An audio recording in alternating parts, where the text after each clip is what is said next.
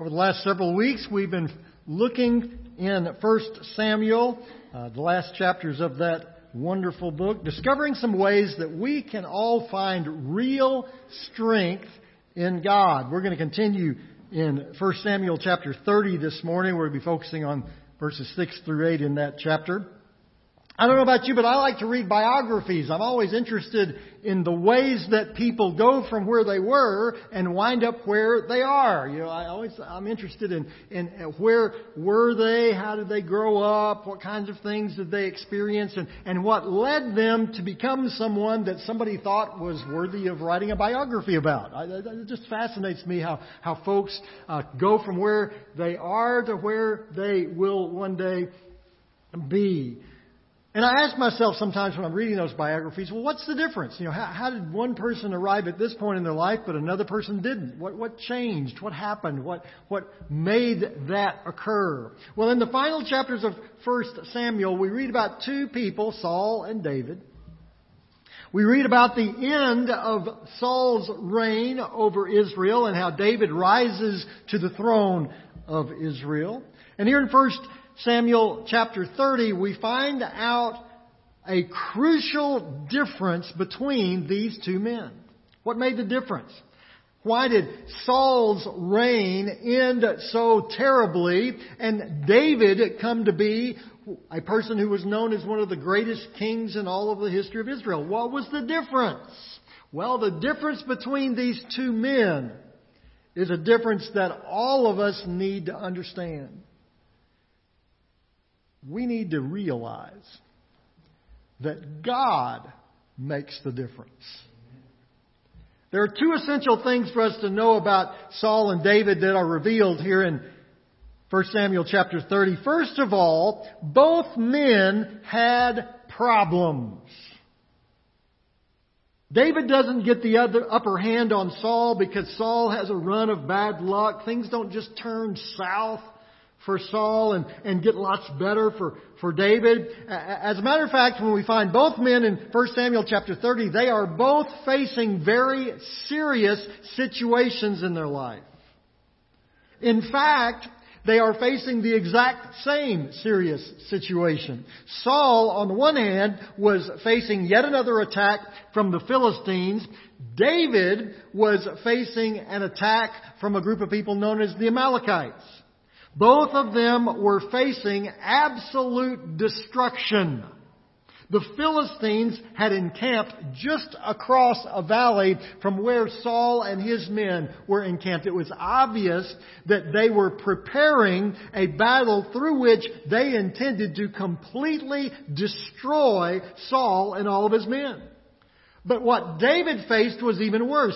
David and his men had been off fighting a battle. They had left their families back in a city called Ziklag. And when they came back to this city, they discovered that the Amalekites, in their absence, had attacked their home city, had burned it to the ground, had taken all of their possessions, and worst of all, they had taken captive all of their family, their wives, their children, everybody that they knew had been taken captive by this army of the Amalekites. It was a horrible sight. It's described here in 1 Samuel chapter 30, verse 1. David and his men reached Ziklag on the third day. Now the Amalekites had raided the Negev and the Ziklag. They had attacked Ziklag and burned it and had taken captive the women and all who were in it, both young and old. They killed none of them, but carried them off as they went on their way.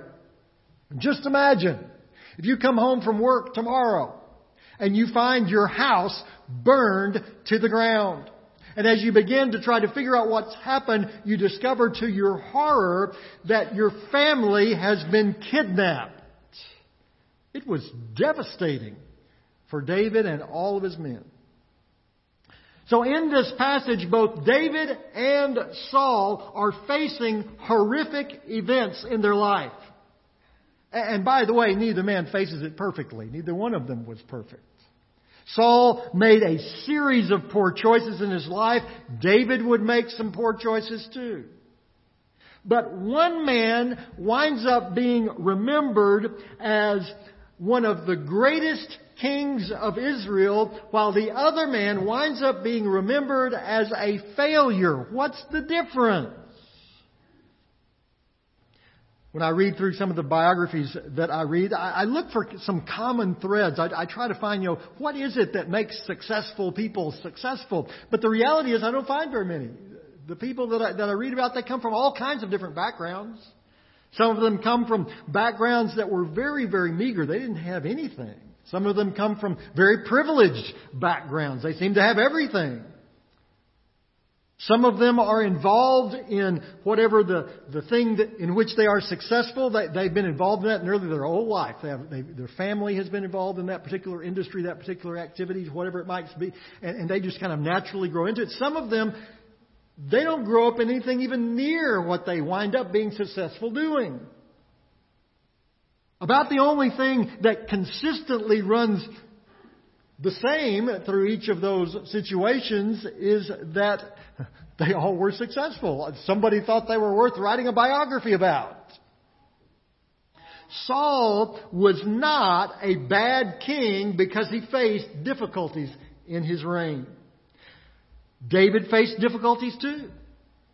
Or if you want to put it another way, our circumstances in life do not determine the success that we have.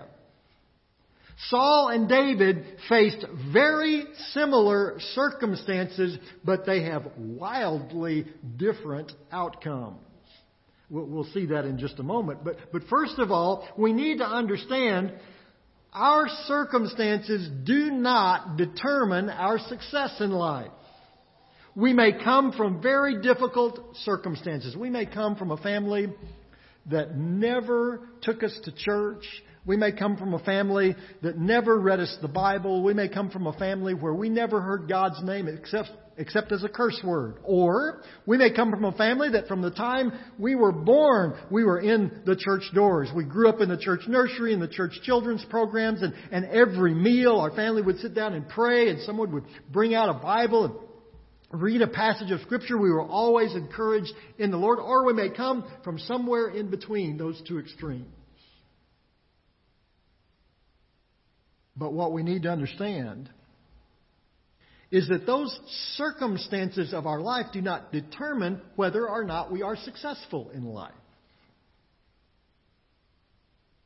One thing, we need to define what success really is. Saul defined success as being the most powerful man in Israel. That's why he was so jealous of David.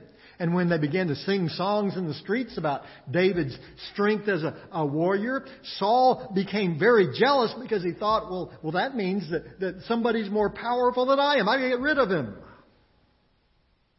David defined success differently. And that's the secret that we need to all understand. David understood what real success is, and Saul didn't. And that's the key.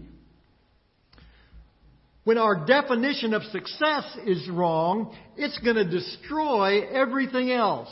And that could not be more clear in Saul's life. Now, as we've been reading through these chapters over the last few weeks, we've seen that Saul's reaction to the situations that he faces in life, it just makes him worse. He spent time and energy and resources trying to capture and kill David just because he was jealous of David's popularity. David threatened Saul's definition of success. So Saul decided, I got to get rid of him. That was a bad decision. And then Saul went from bad to worse. When his power was threatened by the Philistines, instead of going to God in prayer, he searches out a so-called witch to contact Samuel and bring him back from the dead. We read about that last week. Now, why in the world would Saul make such a ridiculous decision, going against even his own law? Well, because his definition of success was threatened. Because he had defined success incorrectly, everything that he tried to do to succeed was pointed at the wrong goal. And that meant that instead of making things better, Saul just made things worse. David, on the other hand, had a very different definition of success. He becomes known in the Bible as what is called a man after God's own heart. And that comes right out of his definition of what it would mean to be successful. For David, success was knowing God's will and doing it. Plain and simple. So as he and his men come home, they find their city devastated by the Amalekite army. They find all of their families have been taken hostage. What does David do? Well, the Bible tells us that he immediately goes to God. Verse 6, David was greatly distressed because the men were talking of stoning him. Each one was bitter in spirit because of his sons and daughters. But David found strength in the Lord his God. Then David said to Abiathar the priest, the son of Ahimelech, "Bring me the ephod." Abiathar brought it to him, and David inquired of the Lord, "Shall I pursue this raiding party? Will I overtake them?" "Pursue them," he answered. "You will certainly overtake them and succeed in the rescue." David, as he faces this horrible circumstance, as he recognizes that his family has been kidnapped, the families of all of his soldiers have been kidnapped, and they're blaming all of this on him. They're saying, "You took us out there to that battle. You took us away from our home when we needed to be here protecting our family. You had us out there fighting your battle." They were furious with them. And what does David do? He turns to God. He finds strength in the Lord. And then he gathers a trusted believer, one of the priests that he knew was a man of God, and he went to him and said, "We've got to find out what the Lord wants us to do in this situation. We've got to find wisdom from the Lord. Pray with me." They pray together, and God gives them the answer. God says, "You go out there and fight the Amalekites, because I've already won the battle." David defined success not as being successful on the field of battle, not as being a powerful man, not as being rich and wealthy. David defined success as knowing God's will and doing it. When he faced this calamity in his life, his question to the Lord was, "What do you want me to do, God?" And when he knew God's will, he was ready to do it. We can define success the same way. Now, we can choose to define success the way the world defines it. We can define success as having a lot of money. We can define success as having a lot of power. We can define success as having the right job. We can define success as driving the right car. There's all kinds of ways that the world defines success. And we can define success that way. But what that means is we're going to do the same thing that Saul does. If those things are our definition of success in life, then it means that everything we do in life is going to be pointed at the wrong goal. And instead of making things better, we're just going to make them worse. Or we can choose like David did. We can choose to make our definition of success to be knowing God's will and doing it. Now, does that mean you're going to grow up to be king? Well, no. Not unless that's what God's will is for your life. But we can be successful. We can know God's will and we can do it. Abraham Lincoln was once asked if he believed that God was on the side of the Union. And here's how he replied. He said, "I'm not concerned about that. For I know that the Lord is always on the side of the right, but it is my constant anxiety and prayer that I and this nation should be on the Lord's side." David understood that sentiment. David understood that our circumstances do not determine our success. As bad as things looked, standing there in the ruins of his hometown, knowing that his family had been taken hostage, he knew that even those dire circumstances did not determine his success. David knew that real success is knowing God's will and doing it. And so that's what he did. Instead of following what would normally be our human impulse to just run after those Amalekites and go take care of them. No, David immediately sought the Lord and said, God, what do you want? Do you want me to pursue them or do you not? What do you want, Lord? I want to do what you desire. I want to know your will. And I want to do it. We can do the same thing. And the great news is we have some tools that David did not have. For one thing, there in the Old Testament, David only had half the story. We got both halves. We know the end of the story. We've got the Old and the New Testament. We have the Scripture. Folks, if you want to know God's will, it's all right here. You don't have to look any farther than the Scripture. It's right there for us. We can read God's Word and know God's will. But here's the thing. It's not enough just to know God's will.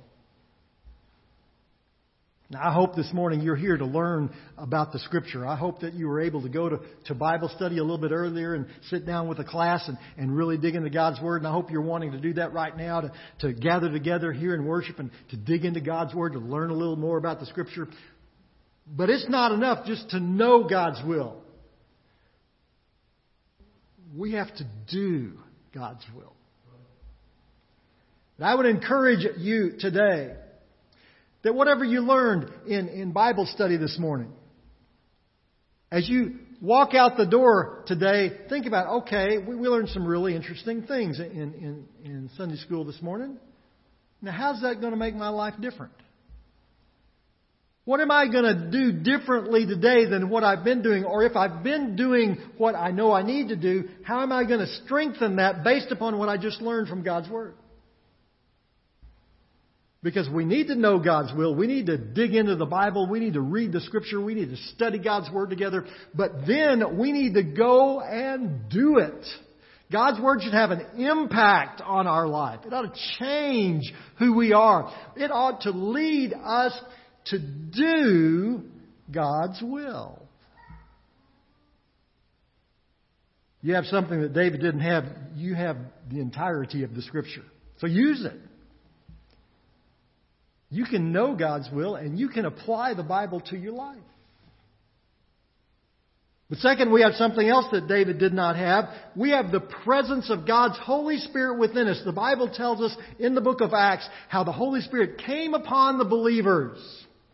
The Bible describes you as a believer in Jesus Christ as the temple of God's Spirit. Wow. David in his reign, there was one thing he didn't get to accomplish. He wanted to build a temple. He wanted a place where God's presence could be, and God didn't allow him to build a temple. He says, no, that's for your son to do. David wasn't able to accomplish even that task. We today, because Jesus Christ has died on the cross, He's rose again, He's paid the price for us in full. We are now made right with God, and God's Holy Spirit has come into us. We are the temple of God. And that means wherever you go, God is there with you. Whatever circumstances you face, God is there with you. Whatever decisions that you make this week, God will be there with you to make those decisions. So make it a goal in your life to be successful. Now I hope you just have a great business. I hope you live in a nice home. I hope you have some blessings from the Lord and wonderful. There's nothing wrong with any of those things. And I hope you have those things if that's what the Lord wants for your life. But that's not what I mean by go and be successful. Today I encourage you to be truly successful. To know God's will and do it. Heavenly Father, in your word, in this passage, we have two very crystal clear examples of folks who are trying to achieve success in life. Saul tried to achieve what he defined as success by trying to get rid of David, by trying to fight his enemies, even by violating his own law to consult a witch. And it was all because of his definition of success. So Lord, help us to define success correctly. Not as the things that we have or the accomplishments we might make, but Lord, help us define success by knowing your will and by doing it. Help us, Heavenly Father, we pray in Jesus' name.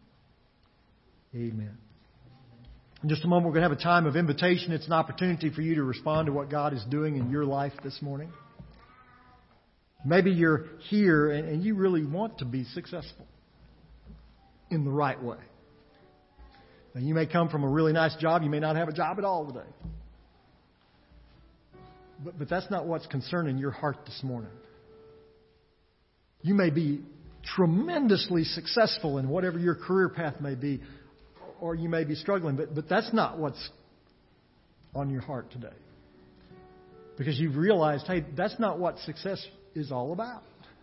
All of those things, they're nice and they're wonderful, but there's got to be something else. And you came here this morning because you were desperately searching to be successful. And you realize that maybe the definition you've been using for success was a little bit off.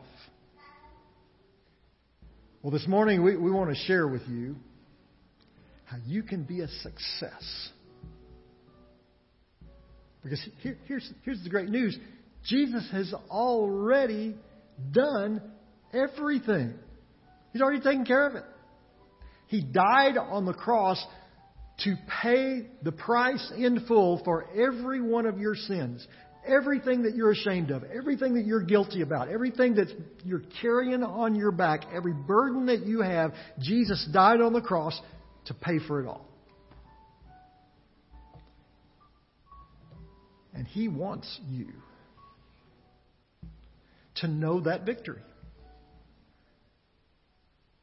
He offers it to you as a free gift. But all you need to do is receive it in faith. And we want to talk to you about what all that means. Ordinarily, during an invitation time, we'd invite you to come forward. We sit down with you, show you in the Scripture what it means to follow Jesus Christ as your Lord and Savior. We can't do that right now today physically, but we can still help you with that decision. Those of you that are here in the pew racks before you, there's a little commitment card that's there. Just take that out, give us your contact information, and down at the bottom you'll see a little box where it says, I want to follow Jesus. Just check that box, drop it in one of the baskets as you exit this morning. We will get in touch with you to share with you what God's Word says.